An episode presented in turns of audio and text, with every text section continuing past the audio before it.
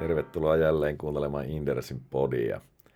Mulla on täällä seurana Petri Aho. Tervehdys. Ja mistä me tänään aiotaan jutella? Yrityskaupoista. Yrityskaupoista ja me yritetään nimenomaan vähän niin kuin lokeroida sellaisia asioita, mitä siellä yrityskauppojen takana voisi olla. Ja sitten toisaalta, että pystyisi ehkä sijoittaja arvioimaan sitä, että minkälaisia mahdollisuudet sillä – yrityskaupan onnistumisella on ja mahdollisesti tunnistamaan myös sellaisia asioita, mitkä niin kuin voisi olla yritysostokohteita tai mitkä tekijät voisi kiinnostaa eri yhtiöitä. Tällaista dynamiikkaa yritetään avata ja, ja tota, tämä on aina ajankohtainen aihe, mutta nyt ehkä erityisesti näin. Kyllä, eli yrityskauppa-aktiviteetti on todella korkealla, johtuu useista asioista. Yksi syy on se, että – rahaa on paljon liikkeellä, varsinkin noilla pääomasijoittajilla ja muilla, jotka ajaa näitä yrityskauppoja usein. Arvostustasot on korkeat, tai ainakin korkeammat kuin 5-10 vuotta sitten, joten voi, niin kuin halukkuutta myyjillä löytyy ehkä kenties enemmän mennä sinne neuvottelupöytään. Ja sitten taas ehkä ostajapuolella, niin usein – törmätään siihen, että kasvua pitäisi saada ja tavoitteisiin on vaikea päästä ilman, että sitä vauhditetaan tällaisten epäorgaanisten keinojen avulla. Joo, tähän vähän liittyy, aikaisemmin käsiteltiin Podissa Saulen kanssa pääoman allokointia ja siellähän yritysostot oli tietenkin yksi tapa allokoida ja vähän puhuttiinkin siitä, että, että niin kuin nousukaudella – kassassa on rahaa ja ehkä ne orgaanisen kasvun mahdollisuudet ei näytä niin houkuttelevilta, niin monesti yritysostot on siinä vaiheessa sitten hyvin validi vaihtoehto ja suuri osa niistä epäonnistuu, mutta tässä ehkä pyritään sitten katsomaan sellaisia elementtejä, mitkä voisi olla niin kuin hyvien yritysostojen taustalla. Kyllä. Tota, Petri keksi näille omat hyvät nimet. Meillä on täällä jonkun verran teemoja kuusi kappaletta kokonaisuudessaan tarkoitus käydä läpi. Ja ensimmäinen on Mä teen hommat paremmin. Haluatko Kyllä. avata, mitä, mitä teet paremmin? Joo, eli tässähän on, niin kuin, on yrityksissäkin sellaisia, jotka hoitaa asiat hyvin ja menestyvät. Ja samalta toimialalta löytyy sitten se yhtiö, joka ei, ei menesty kovin hyvin ja hommat on mennyt viime aikoina vähän puihin ja ja tota, näin ollen niin tämä paremmin asioita tekevä yhtiö sitten alkaa miettimään, että josko minä ostamalla tuon heikommin menestyvän ö, kaverini voisin saada senkin menestymään hyvin. Ja tästähän meillä on erittäin hyvä esimerkki tästä viime vuoden ajalta, niin kerrotko kuulijalle, mikä, mikä se on? No, sehän on orava. Eli varmasti aika laaja yhteisymmärrys siinä, että siinä oli liiketoimintamallissa ongelmia ja johto ei ehkä onnistunut tehtävissä. Ja sitten toisaalta niin kuin alkoi alkoi olla aika paljon niin kuin epäluottamusta ja kokonaisuudessaan niin, niin keissi oli mennyt erittäin huonosti, mutta se samalla kuitenkin niin kuin ostajaksi ilmaantui Investors House, jolla niin kuin vastaa samalta toimialalta eri toimintamallilta – erittäin hyvät näytöt siitä, että omistaja-arvo on pystynyt luomaan. Niin tämä on aika lailla oikeastaan ideaali tilanne siinä, että, että sulla on sellainen ostaja, jolla on näytöt siitä, että hän osaa tehdä nämä asiat paremmin. Ja tässä on aika paljon luottamuksesta kysymys sitten, jos ajattelee sijoittajan näkökulmasta. Juuri näin, että paljonhan usein, että kun tällaiset niin kuin heikosti menestyvät tietenkin – ihan oikeutetusti niin arvotetaan pörssissä huomattavasti matalammilla kertoimilla kuin ne hyvin menestyvät yhtiöt, niin, niin paljon siitä niin sanotusta alennuksesta liittyy juuri tähän, että ei luoteta, että se sen hetkinen tai joka on sa, niin kuin saanut sen yhtiön siihen heikkoon jamaan pisteeseen, johto pysty sitä kääntämään. Ja pelkästään se, että tulee joku, jolla on paremmat näytöt, niin se on track record tästä asiasta, ostaa se yhtiö, niin riittää usein aikamoiseen kurssiralli. Mm. Tämä, tämä on niin kuin siinä mielessä aika helppoa rahan tekemistä sille ostajalle, että jos tosiaan tällainen maine pystytään siirtämään sinne ostokohteeseen. Aina näin ei tapahdu, mutta tota, tässä tapauksessa niin ainakin jossain määrin on tapahtunut. Ja nyt toki tietysti vielä ne kovat näytöt, näytöt on sitten näyttämättä. Niin, ei tässä vielä voi kurssirallista puhua, mutta Orava on siinä mielessä niin kuin aika selkeä. Ne ongelmat on periaatteessa aika helppo identifioida. Ja sitten sulla on siellä konkreettisia assetteja, eli asuntoja, niin se ei ole silleen, että sulla on hirveästi epävarmuustekijöitä siinä, koska ongelmanahan näissä on se, että varmasti joku yhtiö koko ajan alisuorittaa niin sanotusti, ja sitten sieltä löytyykin syvempi ongelma. Ja, ja sitä ei pystykään ratkomaan pelkästään paremmalla johtamisella tai liiketoimintamallin muuttamisella. Et sitten siinä on tietenkin sudenkuoppia, niin kuin kai aina yritysostoissa on riskejä. Juuri näin. Mutta tota, hyvä lähtökohta tuossa joka tapauksessa. Seuraavaksi listalla minun asiakkaani haluavat tuon tuotteen, teknologian kautta osaamisen. Joo, tämä on niin kuin nykyaikana aika tyypillinen, sanoisi, yritysostojen logiikka tai syy yritysostolle. Eli joku on tehnyt asian joka, jolla on paljon kysyntää, kysyntää kentässä ja, ja, ja tota, erityisesti tämän ostajan laajassa asiakaskunnassa, mutta se ostaja ei ole vielä kenties kyennyt itse tekemään tällaista teknologiaa tai palvelua. Niin se, että lähtee itse kehittämään se tai kasvattamaan sellainen tyhjästä business, niin, niin, niin voi olla itse asiassa kalliimpaa ja hitaampaa. Ja näin ollen niin kannattaa mennä ostamaan, ostamaan tota, joku yritys, millä voidaan tämä hyöty saada esiin nopeasti. Joo, tässä on tota, aika selkeitä esimerkkejä. Esimerkiksi meidän globaalit konepajat tekee paljon sellaisia pieniä yritysostoja, joilla ne käytännössä laajentaa niiden tarjontaa samaan asiakaskuntaan perinteisesti.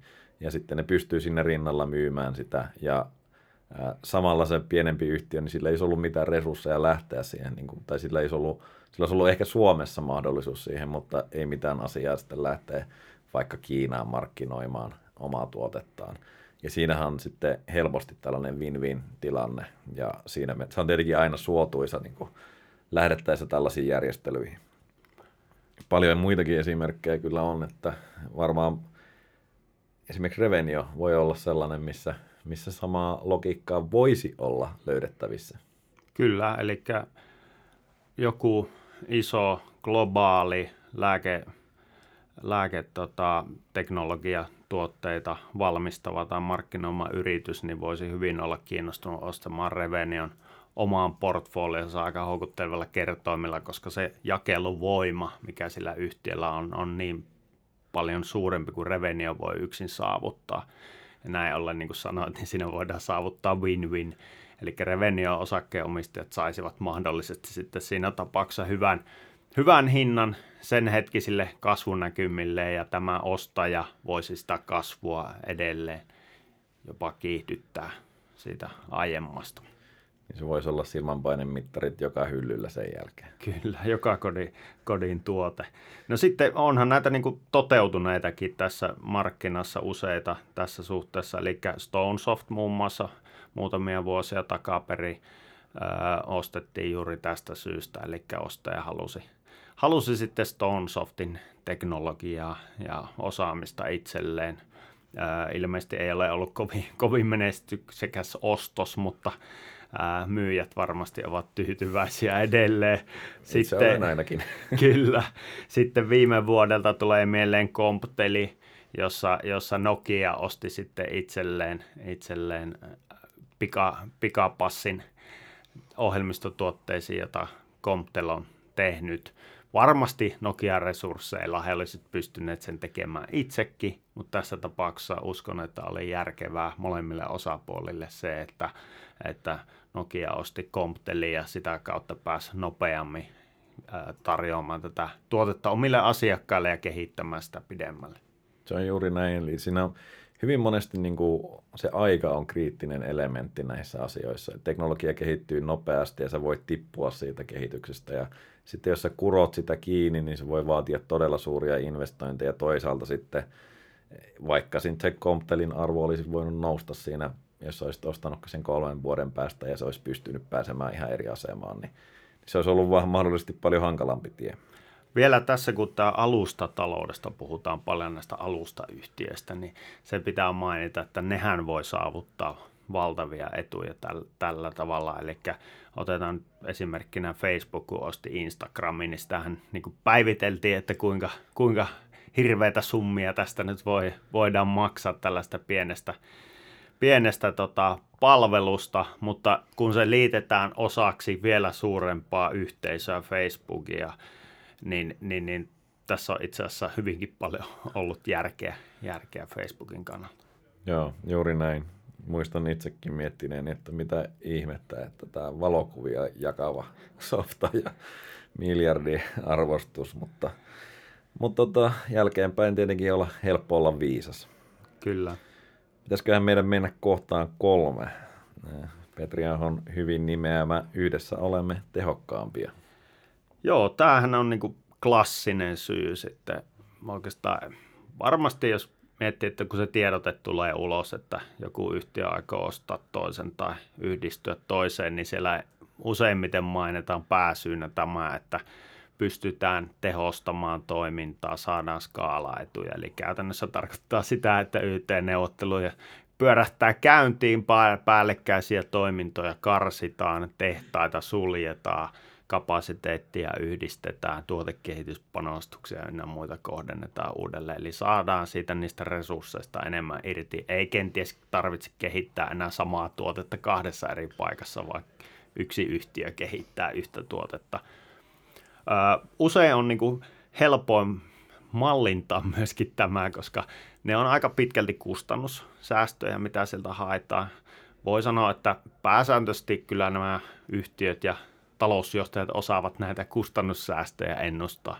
Että se on se semmoinen niin kuin, useimmiten semmoinen ihan aito, aito sitten saavutettava etu, mutta tämä ei sitä tarkoita, etteikö se liikevaihtotasolla sitten vuota, vuotaisi niin, pois kustannukset, kustannukset mahdollisesti nousisi jossain muualla. Että kyllä ne Excelissä on helppo paikantaa sinänsä, mutta, mutta ei aina ihan, ihan kokonaisuudessaan mene niin kuin on suunniteltu.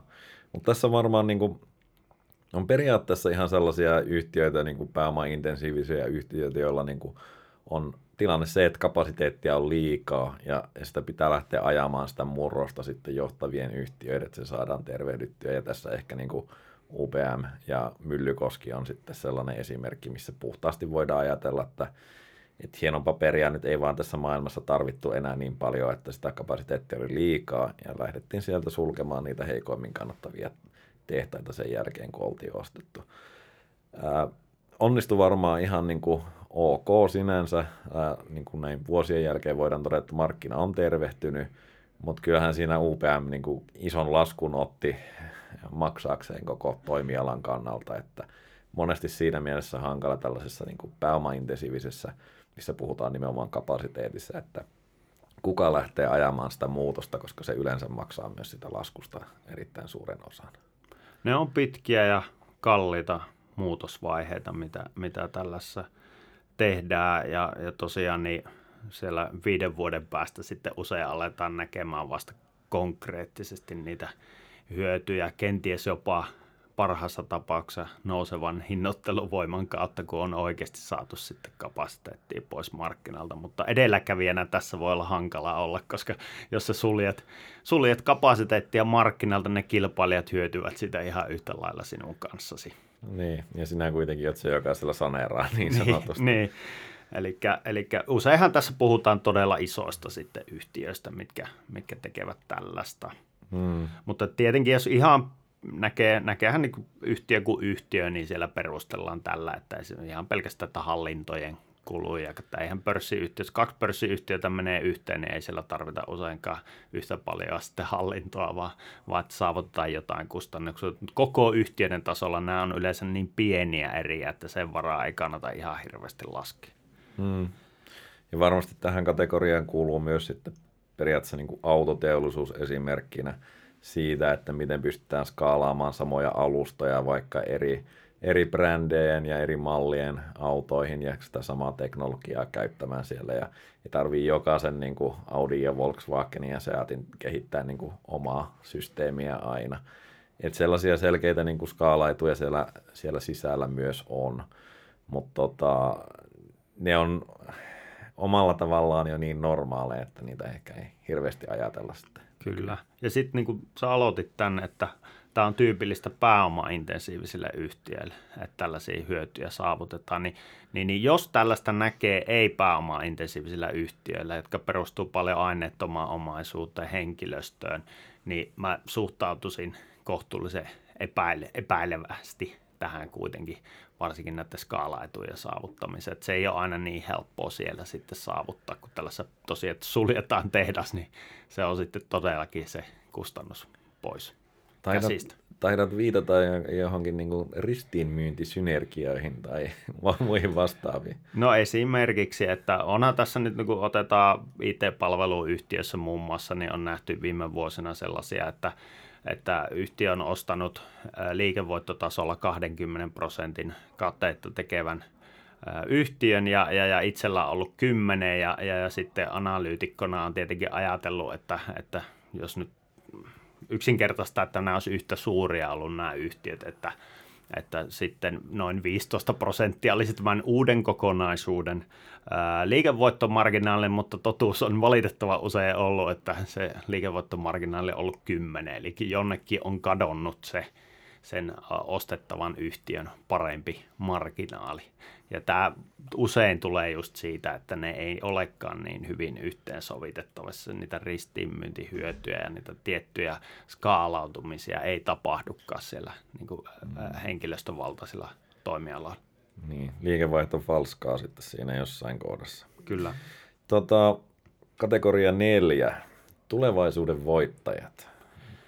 Yes, tämä on, mä sanoisin, että tämä on kyllä sitten suhteellisen hankala laji, mutta tämä on niinku se, missä tehdään varmasti ne kaikkein isoimmat voitot. Eli jos sä pystyt poimimaan tuolta yhtiöitä, jotka on ää, juuri nousemassa jonkun kovan kasvutrendin harjalle tai ovat kehittäneet teknologiaa, joka tulee olemaan tulevaisuudessa erittäin arvokas. Niin jos sä pystyt sen poimimaan siellä vaiheessa, kun se ei vielä tee tulosta ja se on juuri saanut upotettua valtavia summia sinne, sinne tota teknologian tai sen bisneksen kasvattamiseen, tai, tai sä näet, että toi oivallus on erittäin hyvä, niin ja sä meet ostaa sen, niin sä saatat saavuttaa kyllä iso, isoja etuja. Mutta mä sanoisin, että tämä on kyllä varmasti vaikein myöskin laji, että – että harvalla meillä on kuitenkaan se kristallipallo, ja jos on, niin ei kovin kirkas.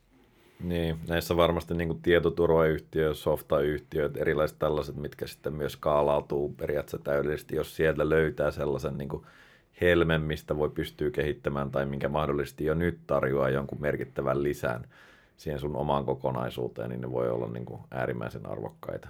Kyllä, ja sitten jos sä oot tällainen Facebook, Google-kaltainen jätti, niin sun kannattaa ehkä ottaa betti. Että sulla on satoja sellaisia bettejä yhtä aikaa, niin jos yksikin niistä luo miljardibisneksen sulle, niin sä oot onnistunut aika hyvin.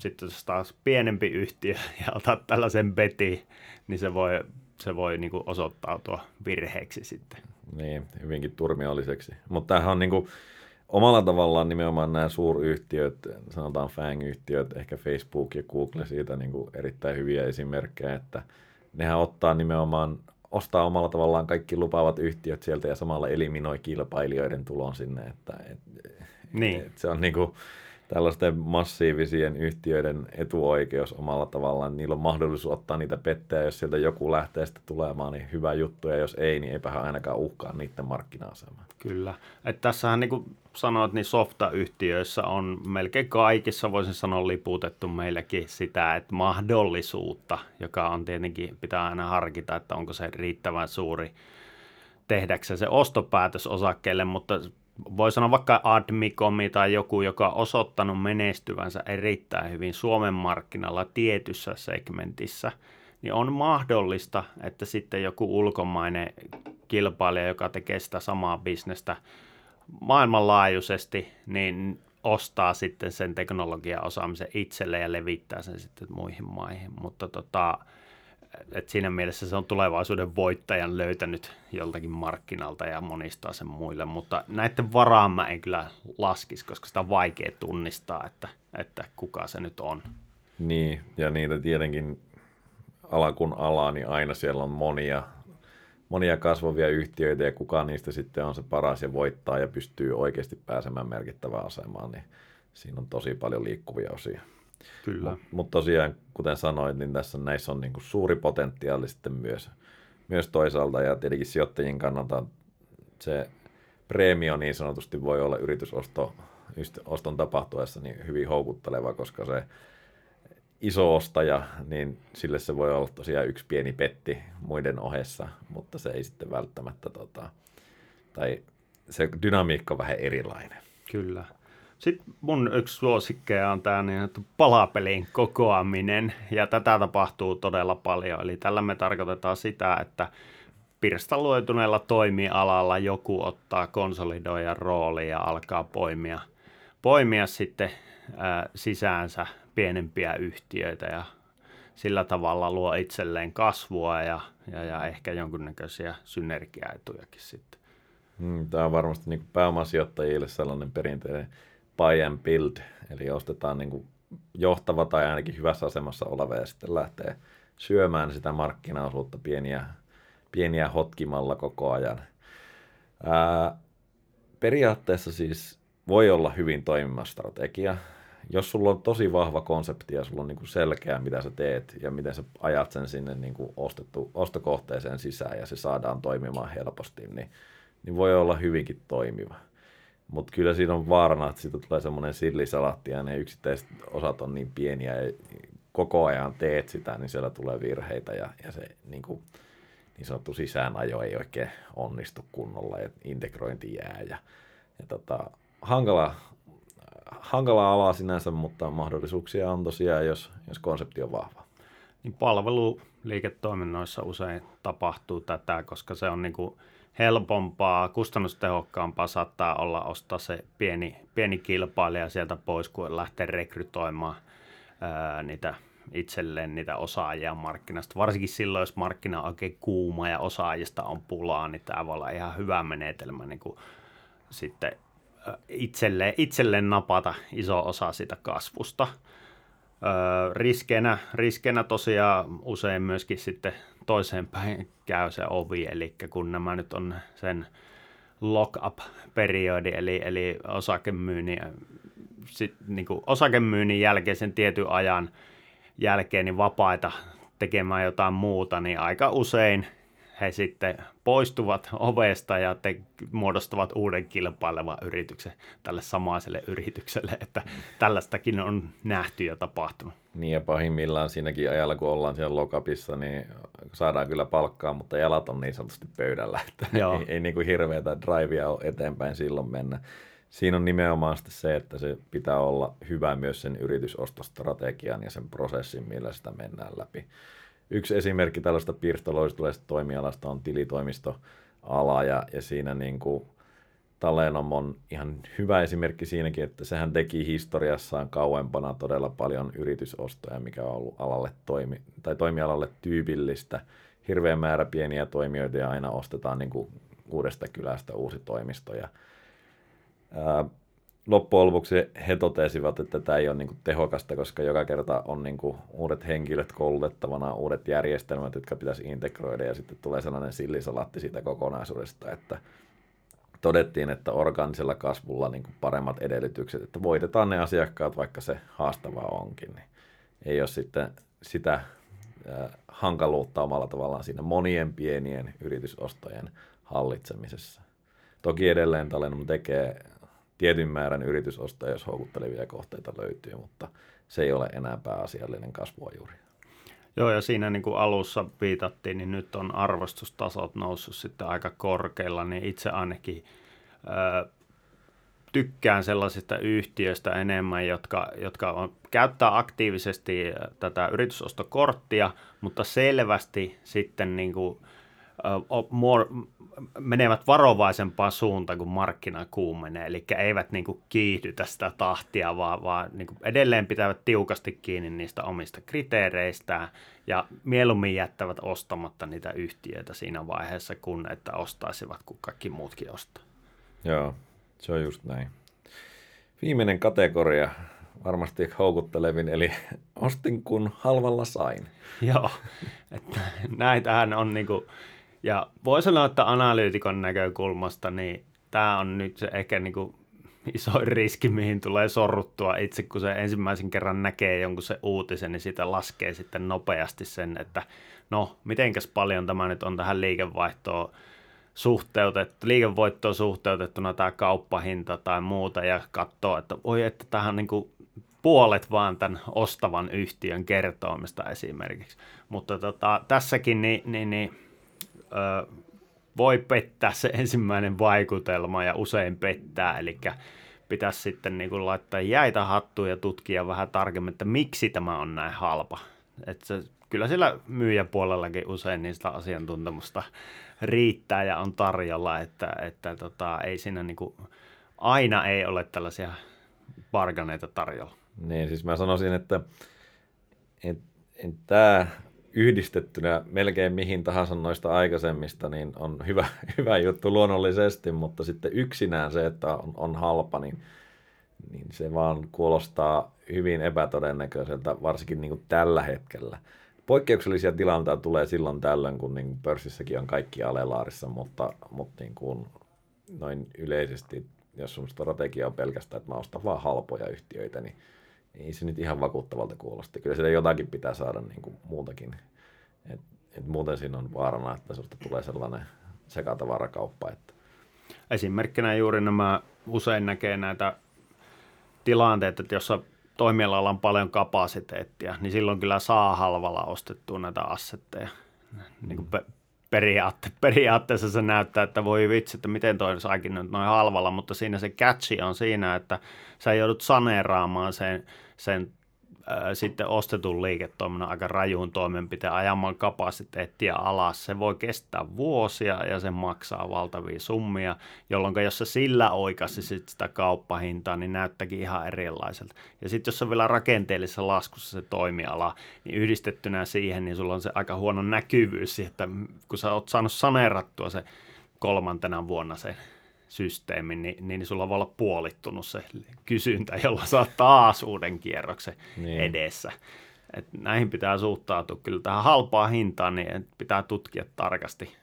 Mm, halpa hinta hyvä, mutta se ei yksistään ole niin kuin mikään syy lähteä toimenpiteisiin. Että mm. Kyllä siinä pitää olla sitten näitä muita elementtejä. Ja yleisestihän varmaan voidaan sanoa, että nämä, nämä niin kuin meidän karut kategoriat, joilla oli hienot nimet, niin, niin tota, eihän niin kuin yleensä varmaan löydy, että, että se on yksi syy vaan, minkä takia tehdään joku. Eli yleensä se on yhdistelmä näistä, ei ehkä kaikista ihan, mutta yhdistelmä joka tapauksessa suuresta osasta ja, ja sitten niitä haetaan niitä synergiaetuja, mutta samalla voi olla, että siellä on joku tietty tuote tai teknologia, minkä sä haluat ehdottomasti. Eli mikä ei ole yleensä niin yksinkertaista, mutta se on vaan tärkeää ehkä pyrkiä havainnoimaan sitä, että mitä siellä niin kuin, mitä se oikeasti ostaja haluaa.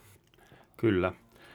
Ja sitten voi sanoa vielä, vielä tästä, että, että tosiaan kun tämä on tämmöinen yhdistelmä, niin tähän liittyy myöskin rahoitus, rahoitusmarkkinan tilanne usein tähän, että, että on, voi tulla tilanteita, että rahoitusmarkkinoilla on häiriöitä, ja se, jolla sattuu ole paksu lompakko, niin pystyy sitten hyödyntämään tätä, tätä siten, että saa halvalla, halvalla itse, itselleen assetteja, ja ei välttämättä tarvitse noita muita puolia, mutta pääsääntöisesti mm. mä sanoisin, että toi ostin kun sai halvalla, niin se kannattaa vähän niin kuin sivuuttaa ja isompi painoarvo antaa näille niin kuin aiemmin mainituille keinoille saada hyötyä niistä yrityskaupoista.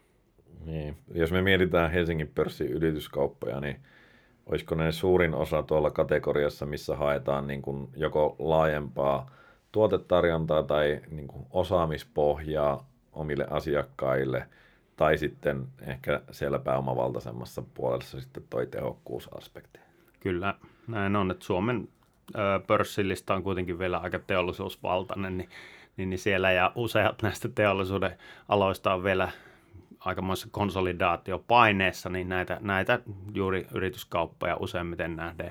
Ja sitten mitä nähdään taas teknologiapuolella, niin se on, että joku iso jenkki tulee ja ostaa pois kuleksimasta tällaisen suomalaisen pienen teknoyhtiön ja, ja, ja näin ollen, niin, niin, niin sitten se hyöty, jos sellaisia tulee, niin menee sinne rapakon taakse. Niin, ja se on ehkä sitten niitä tulevaisuuden voittajat kategoriaan, missä me ollaan valitettavasti yleensä myyjänä. Että Kyllä. Ei, ei, ei, meillä ole hirveästi sellaisia yhtiöitä, jotka niinku niitä napsii tuolta.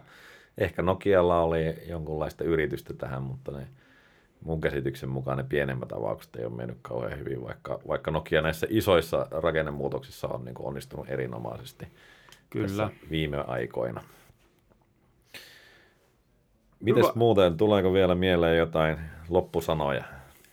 Ei oikeastaan. Mun mielestä yritysostot on hyvin mielenkiintoinen niin kuin kulma sijoitusmarkkinalla ja kannattaa olla aina hereillä, kun joko niin kuin jostain tulee ostotarjous tai, tai joku on ostamassa jotakin, koska se tulee lähes väistämättä vaikuttaa aika merkittävästi siihen tulevaisuuden näkymiin ja, tai sun omiin tuottoihin osakesijoittajana. Eli hereillä kannattaa olla näissä tilanteissa ja kannattaa etukäteen miettiä just vähän, että millaisia asioita sieltä aion katsoa läpi. Niin. Ettei ole ihan niin kuin housut nilkoissa siinä vaiheessa, kun se tulee se ostotarjous.